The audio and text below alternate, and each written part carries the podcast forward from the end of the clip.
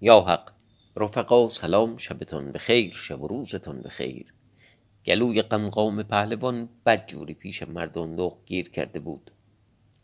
ضمن اینکه شرط گذاشت زمین خورد کینه او را نیز بر دل گرفت.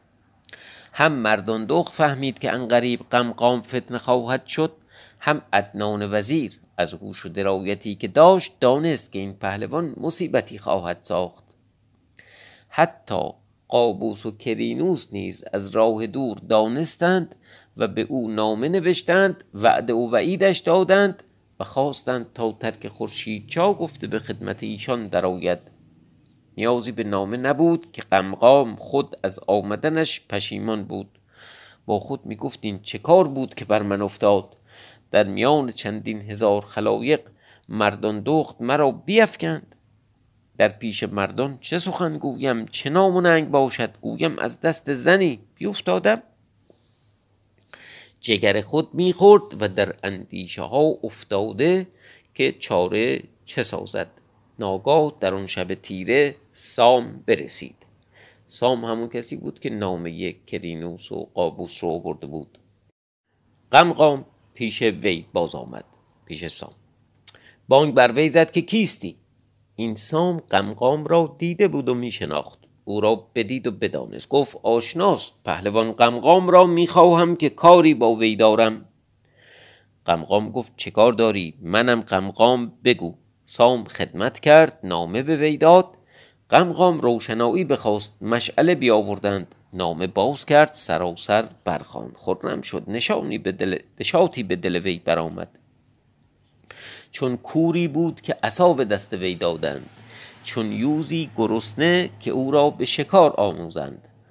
با خود گفت من از یزدان این خواستم که کسی مرا دلیلی کند. کاوه با وی بود. بفرمود تا او را بگرفتند.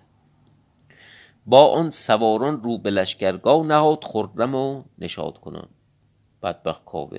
سام از پیش برفت قابوس و کرینوس را احوال بگفت که قمقام آمد ایشان خرم شدند.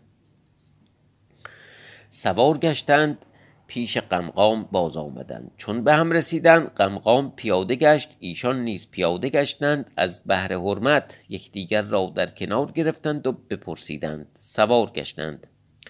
هر سخنی می گفتند تا به بارگاه آمدند. کاوه با ایشان بند برنهاده. قابوس گفت این کیست؟ قمقام گفت کاوه پهلوان. کرینوس گفت او را سیاست باید کردن. قمقام گفت او را نه از بهران آوردم که به سیاست کنم مرا با وی کار است و دیگر کاوه از من بیگانه نیست. پیغام به خورشید چا خواهم فرستادن. کار کاوه است که این پیغام ببرد. در حال نامه به خورشید چا نوشت که این نامه از من که قمقامم به تو که خورشید شاهی بدان که من به خدمت قابوس رفتم از بهران که اگرچه در پادشاهی پیر گشته ای هیچ نمیدانی قیمت مرد نمی‌شناسی.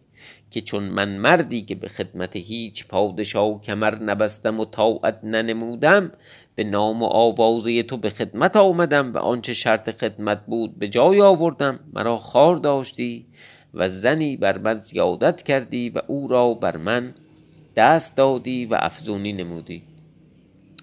اگر مرا حرمت داشته بودی چون من گفتم که او را بیفکندم و در عهد من است دل من خوش میبایست کردن و او را به شفاعت از من خواستن و اگر نه بگفتی تا فرخ روز بیاید تا دل من خوش بودی و این کینه نیفتادی و من بر جایگاه خیش بودمی.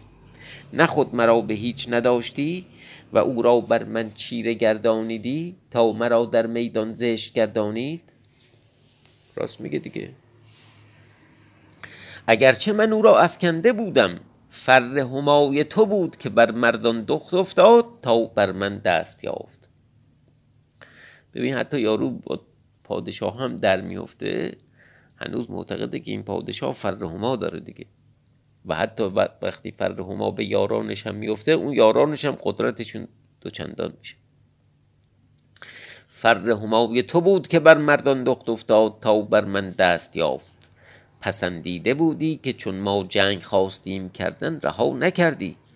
اکنون من به سایه قابوس آمدم. در میدان آیم تو آنگاه مردان دخت در میدان فرست تا بنگری با وی چه خواهم کردن و سلام نامه نوشت به دست کاوه داد او را در کنار گرفت گفت این نامه به خورشید چارسان رسان احوال من به زبان خود بگو که به نادانی مرا از دست بدادی. هرچه از من آید بینی که چه کارها کنم با تو و با سپاه تو. باید که هم بدان دل باشی که مرا داشتی. این بگفت و کاوه رو برا نهاد و برفت. با نامه و پیغام تا به شهر آمد هر کسی پرسید قمقام کجاست لشکر طلایه کجا رفتند؟ ما غمناکیم تا لشکر طلایه و پهلوانان چرا باز نمی آیند بگو تا بدانیم چون کاوه بشنید گفت برفتند تا به بارگاه. گفت برفتند تا به بارگاه آمد. پیش خورشید چاو خدمت. از غم حدیث نتوانست کردن. تا شاه گفت چه بوده است؟ کاوه نامه پیش وی بنهاد. گفت ندانم. خورشید چا گفت ای کاوه از این فرو مانده ای؟ آخر چیست؟ این نامه از کجاست؟ کاوه زبان برگشاد و آنچه دانست بگفت. شاه از غم فرو مانده بود. نامه به دست عدنان وزیر داد تا برخواند. احوال سراسر معلوم گردانید. خورشید چاو دلتنگ شد. سر در پیش افکند. بی خود از غم زبان بسته. مردان دخ گفت شاه چرا دلتنگ شدی؟ چرا دلتنگ شدی از چنین نامه و پیغام؟ سعادت تو باد یزدان دادار کردگار به خاک پای تو به جان پاک فرخ روز شاهزاده جهان که اگر همه جهان مرد چون غمغام گیرد یک ذره اندیشه نکنم. صبر و آرام نکنم باک ندارم به اقبال تو همه را قهر کنم. چه محل باشد پیش من غمغام ضعیف حال را که چون تو پادشاهی از بهر وی دلتنگ شوی. غمغام در پیش من کم از تفلی است. کمتر از زنی شناسم او را که اگر از عهد برگشت روا باشد. می‌دانم که ظالم اوست. فعل حرام زادگی او پیدا کرد. مرا چنان در دل است که خود نیامدی. دانم که از این پهلوانی است اما پیش دیگران نه پیش من. بفرما تا لشکر بیرون شوند. تماشا کن. منم قرنده شیر. بنگر قرنده شیر. بنگر که در میدان این کنیزک تو چه کار کند با سپاه قابوس و قمقام فارغ دل باش. خورشید چا بفرمود. کوس عربی بنواختند. خلق شهر به حصار آمدند. مردان جنگ مردان جنگ از شهر بیرون رفتند که از پس شهر آواز دمامه و کوس حربی برآمد شاه گفت بنگری تا کیستند دوستند یا دشمن تا غافل نباشیم. لطیفه ما را یزدان پیش آورده است. این اتفاق میگه. کاوه با سواری هزار در ساعت با همه مردان رو بدان جانب نهاد و برفت. از این جانب قابوس و کرینوس ناگاه آواز کوس حربی شنیدند تا سپاه بیامدند در میدان بیستادند بر ساز نقیبان صفها راست می داشتند تا آن آواز کوس حربی از جانب شهر بشنیدند لالوار بر جا بماندند که این خود کیستند. کاوه بیامد. از کو تا کو لشکر دید و علمی اجدها پیکر در پیش همه و دو جوان در زیر علم و مردی کهل در پیش ایشان سال خورده. و شست علم دیگر از دنباله هر یکی از دیگر گونه کاوه پیش رفت. از یکی پرسید کیستید؟ از کجا می آیید از خدمتکاران قابوس یا از آن کرینوس یا از دوستان خورشید چاه؟ آن مرد پیر پیش آمد و گفت ای پهلوان در همه جهان قابوس و کرینوس کیستند که باشند؟ بندگان خورشید شاهیم. شاه قریب است و برادر وی قارب. شاه قریب و برادرش قارب. کاوه چون نیکو نگاه کرد در پیش میلاسپ دید. خدمت کرد گفته پدر تو را نشناختم. قریب و قارب به ایشان رسیدند. کاو پیاده گشت خدمت کرد. رکاب قریب بوسه داد. رئیس گفت ای شاه کاوه پهلوان است. قریب او را در کنار گرفت و بنواخت. شاه قریب یادتونه؟ این میلاس در واقع رئیس اون شهر بود دختری داشت.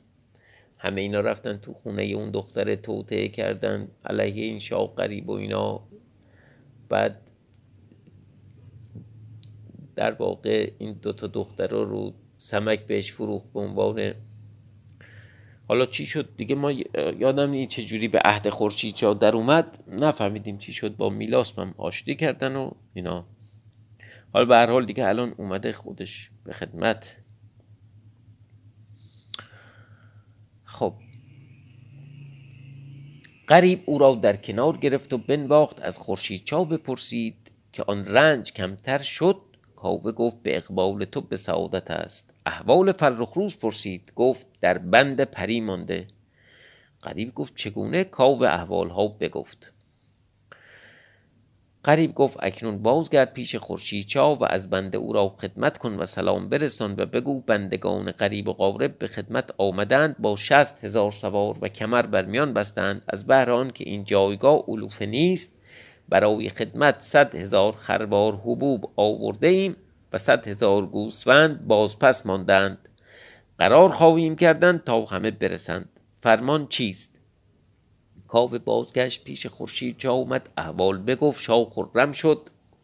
گفت ایشان را از این جانب فرود باید آمدن تا دروازه بکشاییم و می آیند و می روند تا ترتیب ایشان بسازیم. این بگفت از شهر بیرون آمد صفها برکشیدند می آراستند تا کاوه بازگشت پیش قریب. احوال بگفت سلام برسانید. گفت شاه جهان میفرماید که از آن جانب که از آن جانب شهر به دامن کوه سرخ فرود باید آمدن تا به شهر پیوسته باشد. دروازه بکشاییم و میآییم و می‌رویم و با دشمن کاری نداریم. قریب چنان فرمود. از این جانب چون صفا بیاراستند از میان لشکر خورشید چاس سواری اسب در میدان جهانید نام او شهزاد. امیری بزرگ بود. چه امیری بزرگ بود که ما اصلا نمیشناسیمش. ده هزار غلام درم خریده خیشتن داشت و تیراندازی به قایت کمال بود. در میدان جولان می کرد از آن جانب سام جاسوس پیش قابوس آمد. احوال بگفت که قریب از شهر شطران با شست هزار سوار و چندین علوفه و گوسفند آمده است. قابوس دلتنگ شد. کرینوس غمناک. دو دقیقه پیش خورشید چا دلتنگ بود. حالا الان دلتنگی افتاد به اینا. قمقام گفت دلتنگ مدارید. گفت دلتنگ مدارید تا ایشان فرود آیند و ما از این جنگ باز پردازیم. امروز که اول این جنگ تمام باید کردند که مرد در میدان آمده است. پس یک شبی خون برم و همه را غر کنم مال بیاورم. این سخن می گفتند که سواری در میدان رفت. شهزاد او را تیری زد و بیفکند. دیگر در شد بیفکند. بیست و سه مرد از آن قابوس و کرینوس بیفکند. هیچ کس در میدان نمی رفت غم قام براشفت از در میدان جهانید نره زد. شهزاد تیری از شست رها کرد. غم قام رد کرد. دیگری رد کرد. غم قام گفت ای پهلوان تو تیراندازی میدانی؟ اما بر علم آنچنان قادر نیستی. چون سه چوب تیر بینداختی خسم تو رد کرد شرم دار و تو و تو نیز یکی بگیر و بیاموز. بعد از آن اگر تیراندازی چنین انداز. این بگفت و یک چوبه تیر در کمان نهاد نظری راست برگرفت از شست رها کرد. شهزاد سپر پیش داشت تیر قمقام بر سپر آمد بگذشت. شهزاد سپر بگردانید تا تیر از جانب دیگر بیرون رود که تیر بر پهلوی شهزاد آمد و از پهلوی دیگر بیرون شد. شهزاد سراسیمه گشت که زخم تیر ناخوش بود از اسب در افتاد غلامان گریه آغاز کردند پهلوانی بود نام او آق آق با این جاندار شهزاد. جاندار یعنی محافظ بادیگارد. اسب در میدان جهانید پیش قمقام آمد بانگ بر وی زد گفته ناکس مردی را کشتی؟ کشت؟ نکش که گفت. سراسیمه گشت. چه گفت مردی را کشتی بهتر بود از صد هزار چون تو. اما همکنون بگویم که با تو چه باید کردن؟ بیاور تا چه داری؟ هنوز این سخن می‌گفت که قمقام او را تیری زد و بکشت. هفت غلام را به تیر بیافکند جولان می‌کرد هیچ کس در میدان نمی‌رفت. قمقام برابر قلب آمد برابر قلب لشکر. گفته ای خورشید چاک کجا شد مردان دو که دعوی مردی و پهلوانی می‌کرد؟ کجا شد او که شوهر شما بود؟ داره این رو تحقیر می‌کنه. من در همه جهان دیدم و شنیدم که مردان بر زنان شوهر باشند. ندانستم که زنان بر مردان شوهرند. چنان که شما راست بگویید تا در میدان درآید بنگریم که چه خواهد بودن که آن روز نه مردان دخت مرا بیفکند. تو بیفکندی که فر سعادت تو با او بود. مردان دخت ایستاده بود تا شاه در گوراب شاه نگاه کرد.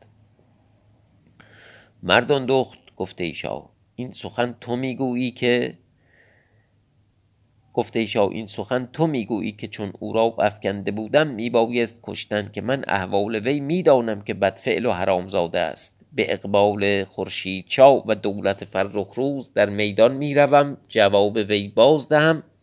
شاه رو به عدنان وزیر کرد گفت چه می‌بینی؟ عدنان گفت ای شاه مردان دخت طالعی قوی دارد. بسیار دیدم از گردش فلک در طالع وی که کارهای عظیم به دست وی براید بیش از آن که توانم گفتن. شاه خرم شد. گفته مردان دخت در میدان رو که یزدان یار توست. چون شاه این بگفت مردان دخت پیاده گشت. زیر تنگ و زبر تنگ اسب استوار کرد. صلیب بر تن بیاراست. بندها سخت گردانید. پای به اسب در آورد رو به خورشید چا کرد. گفته شاه در میدان می‌روم پیش دشمنی عظیم. چون این که تو می‌بینی از دو بیرون نیست. یا مرا بکشد یا من او را قهر کنم. زنهار اگر مرا بکشد که ناچار پیش مرگ باز می‌روم. باید که چون فرخ روز به سعادت بیاید سلام من بدو برسانی احوال من در وفاداری بگویی که از بهر وفای تو بر, بر دست دشمن هلاک شدم. بگو تا خون من باز خواهد. بیامد پدر را در کنار گرفت او را بدرود کرد. اسب در میدان جهانید پیش قمقام بانگ بر وی زد گفته بی نام و ننگ و حرام زاده بد فعل ناپاک این چه کار بود که تو کردی؟ شاهی چون خورشید چا رها کردی؟ برفتی به عاقبت از دست من افتادی؟ مرا هم نبرد می‌خواهی و شر نداری؟ بیاور تا چه داری؟ قمقام مردان دخت با آن هیبت و سیاست می‌دید که سقط می‌گفت تراغا تراغ در اعضای وی افتاده بود. بر خود میلرزید. تا قمقام زبان برگشاد گفت مردان دخت بسیار مگو بیاور تا چه داری؟ این بگفتند و نیزه بر نیزه یکدیگر افکندند بسیار بکوشیدند نیزه ها بشکست بینداختند دست بزدند تیغ ها از جفت جدا کردند سپرها در سر آوردند بر سر و فرق یکدیگر می‌زدند تیغ ها بشکست. دست به گرز گاوسار بردند بسیار بکوشیدند اسبان از کار فرو ماندند. به جای آب خون ریختند و خون از دهان اسبان روانه شد. قمقام انان اسب باز گرفت گفت ای مردان دخت داد مردی بدادی با خود گفت اگر به جنگ با وی بر نمی آیم به حیلت و مکر بدان باید آوردن. گفت ای مردان دخت مکن از کرده پشیمان شو بدان عهد که با من کردی وفا کن. مردان دخت بانگ بر وی زد ای حرام زاده به مردی با من بر نمی آیی مرا به حیلت از راه خواهی بردن؟ قمقام چون سخن مردان دخت شنید فرو ماند با خود گفت هیچ گونه نر نمی شود. عظیم جگری است که او دارد. گفت ای مردان دخت نه چنان است که تو میپنداری هیچ توانی کردن که از این همه دعوی پیاده گردیم مردان دخت از پشت اسب بجست. به زمین آمد. رو به خورشید چا کرد. گفته شاه از تعنه زبان قمقام پیاده گشتم که گفت از هر دو جانب می‌دانند که تو زنی. راست می‌گوید زنهار تا هیچ کس از جای خیش حرکت نکند که ما را دل مشغول شود. به نعره یاری می‌دهید. همین تشویق کنید. این بگفت جوشن باز کرد بینداخت کمر استوار در بست. دامن زره بر وی فرو گذاشت. دامن زره به روی فرو گذاشت. قمقام نیز پیاده گشت. جوشن باز کرد. خود از سر برگرفت. رکابداران بیامدند. اسبان بگرفتند. سلا بستدند. مردان دخت. پیش آمد. قمقام کمربند وی بگرفت. مردان دخت نیز کمربند قمقام بگرفت. قمقام گفت زور کن. مردان دخت گفت چنین است که می‌گویی در همه جهان مردی با دو زن نهادند ناچار دو زور من می‌کنم یکی تو. اکنون من خود را مرد ساختم و تو را زن می‌دانم تا بدانی که چه کسی. از بهر که گفتی اول تو زور کن. من می‌گویم که تو در که تو دو زور بکن که چون تو را به جای زنان داشتم که کار زنی باید کردن.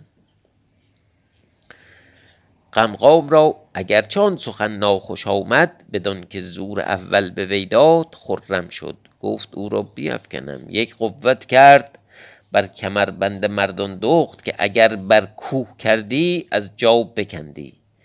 پای مردان دخت از جا نجنبید. قمقام فرو ماند. مردان دخت گفت زور اول به تو دادم خود را آزمودی. زور دیگر بکن تا تو را هیچ بهانه نماند.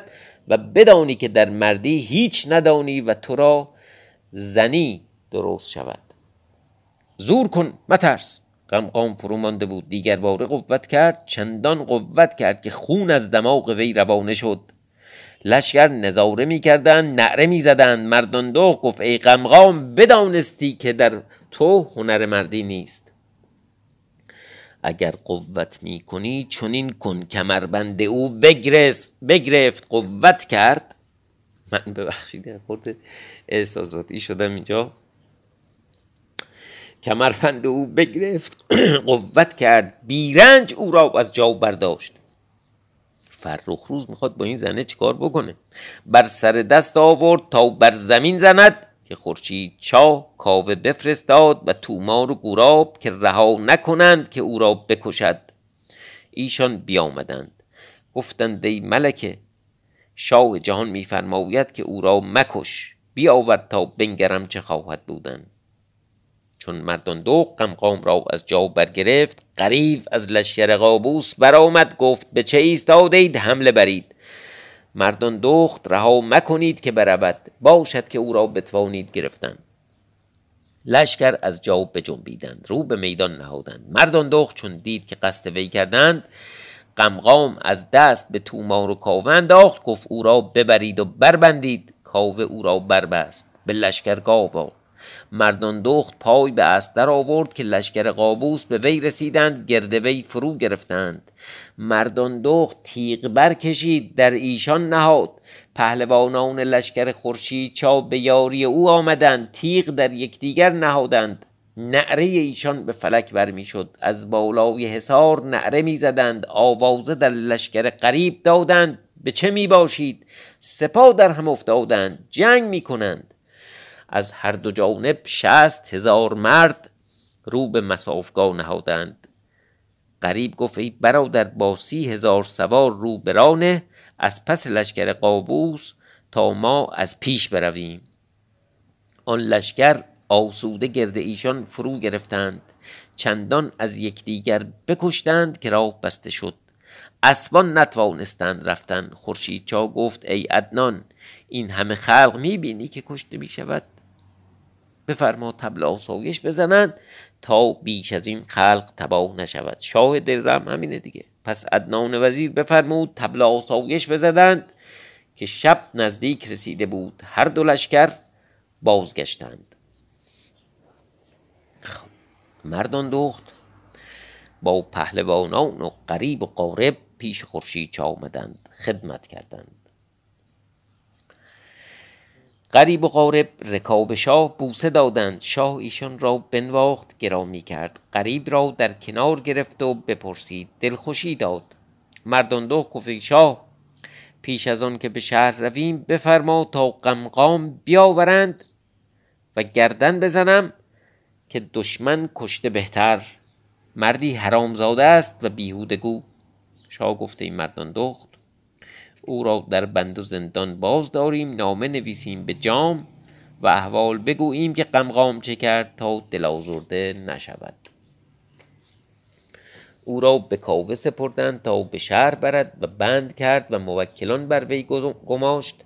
غریب و غارب گفتند ای شاه بندگان قدری علوفه آوردند از پس باز مانده است. بهر آن خدمت نیامدیم تا برسد. بیرون شهر فرود آمده ایم به فرمان شاه نگاهداری می کنیم نباید که دشمن مکری کند. خورشید جا گفت شما را مسلم است. هر آن جایگاه که خواهید می باشید ایشان را به جای خیش فرستاد تومار را با لشکر به طلایه باز داشت. خود رو به شهر نهاد. از هر دو جانب لشکر چندان کشته بود که به عدد نمی دانستند چون کوه مرده بر هم افتاده بودند. بر تقریر آن که چند روز مساف نکنند تا کشتگان را دفن سازند. خب فعلا این رو داشته باشید تا ما آمدیم به حدیث آل مفروز و پریان که به طلب فرخ روز شدند و احوال وی با پریان تا به چه رسید. چون این گوید خداوند حدیث و راوی قصه که چون آل مفروز با شمس پری و بکتاش و فرزندان وی شموت و شمات از پیش خورشید چا رو برا نهادند تا پیش آن حصار آمدند که فرخ روز در آنجا بود. شموت با بکتاش گفت ای پدر این بند تو کردی؟ گفت بلی گفت اکنون بگشای. بکتاش گفت ای پسر آن بند آن بند قبط پری از من بستد. شمود گفت ای پدر اگر ما از بالای حصار در رویم و ایشان را برآوریم نشاید. بکتاش گفت جان پدر نه از بالا بیرون شاید آوردن نه از زیر زمین و پیرامون خود دیوار است. این بند نه چون بندهای دیگر است. شمود گفت من بروم او را بیرون آورم. پدرش گفت مرو. قبول نکرد. در هوا بر شد و در میان حصار به زمین آمد که آتش در وی افتاد فریاد برآورد بیچاره خود را در پیش پدر انداخت بمرد. اه خب احمق بهت گفت نه دیگه. یعنی پری احمق نیده بودیم که دیدیم بکتاش و شمات و آل مفروز بسیار بگریستند. او را همانجا دفن کردند. آل مفروز احوالها بر سنگی نوشت در حصار انداخت فرخ روز آن سنگ برگرفت و برخواند خرم شد. تا شمس آل مفروز برگرفت با بکتاش و شمات در هوا می رفتند می گفتند ای آل مفروز نگاه می دار اگر نشانی بینی ما را خبر ده. این بگفتند و می رفتند از آن جانب خورشید چا چون آن شب بگذشت روز دیگر نامه فرمود به جام و آنچه قمقام کرده بود در آن نامه یاد کرد و در آخر نامه یاد کرد که من پنداشتم که مرا مددی فرستادی که یاری کند و دشمن قهر گرداند. ندانستم که خود دشمن است اکنون در بند است. او را به تو فرستم یا سر او را؟ او را خواستم کشتن از بهر دل تو باز داشتم نام مهر نهاد ابرک را بخوان ابرک پیدا شد. نامه به وی داد از هر دو جانب در جنگ بسته. ابرک به شهر آمیه رسید. مردمان شهر او را بدیدند خرم شدند. خبر به شاه بردند که ابرک آمد. شاه بفرمود اسبی خاص پیش وی باز برید و او را به حرمتی عظیم به بارگاه آورید. چون ابرک پیش جام آمد خدمت کرد. دست وی بوسه داد. جام او را در کنار گرفت از بهر حرمت داشته خورشید چاه. ابرک از جمله خاصگیان بود. از خورشید چاه پرسید از خورشید چا پرسید. گفت به سلامت است. احوال آل مفروز و بکتاش و شمس و پری همه شهر داد. جام گفت قمقام در خدمت کردن چگونه است؟ ابرک گفته شاه آنچه هست در این نامه است و این نامه همه احوال قمقام است و من از بهر وی خدمت آمده ام نامه بیرون آورد بوسه داد پیش جام نهاد.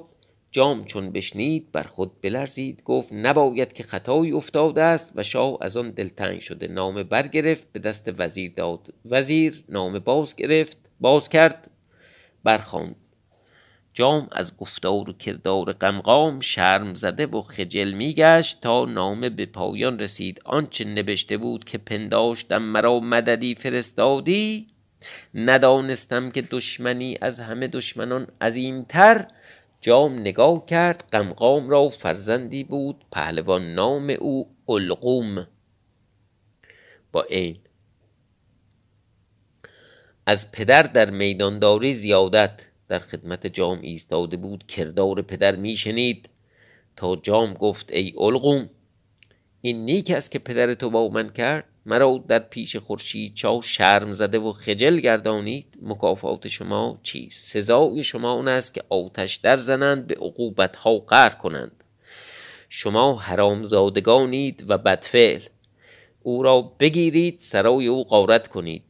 وزیر خدمت کرد. گفته ایشا زنهار تا این کار نکنی. اگر پدر گناهی کرد فرزند چه کند؟ زن و فرزند وی چه کرده اند سرای وی چرا قارت باید کردن؟ بیداد مکن القوم را بنواز دلگرمی ده و با سپاوی گران به خدمت خورشید چا فرست تا برود و عذر از بهر پدر بخواهد. باشد که غمغام از بند بیرون آید که پهلوانی عظیم است. خورشید چا نیز دلخوش گردد که این خطاب از جهت مردان دخت رفته است.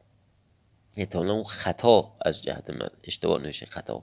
که این خطا از جهت مردان دخت رفته است و از وی کینه در دل گرفته و چنین کار کرده. القوم چون شنید که وزیر در حق وی سخن می‌گوید گستاخ شد. خدمت کرد. گفته ایشا قصاب جرم کند کفشگر ملامت کشد. بنده برود عذر گناه پدر از شاه جهان باز خواهد و چندان خدمت کنم شاه را که صد چندان باشد عذر گناه. جام او را بنواخت خلعت داد. دو دقیقه پیش می‌خواست خونش غارت کنه.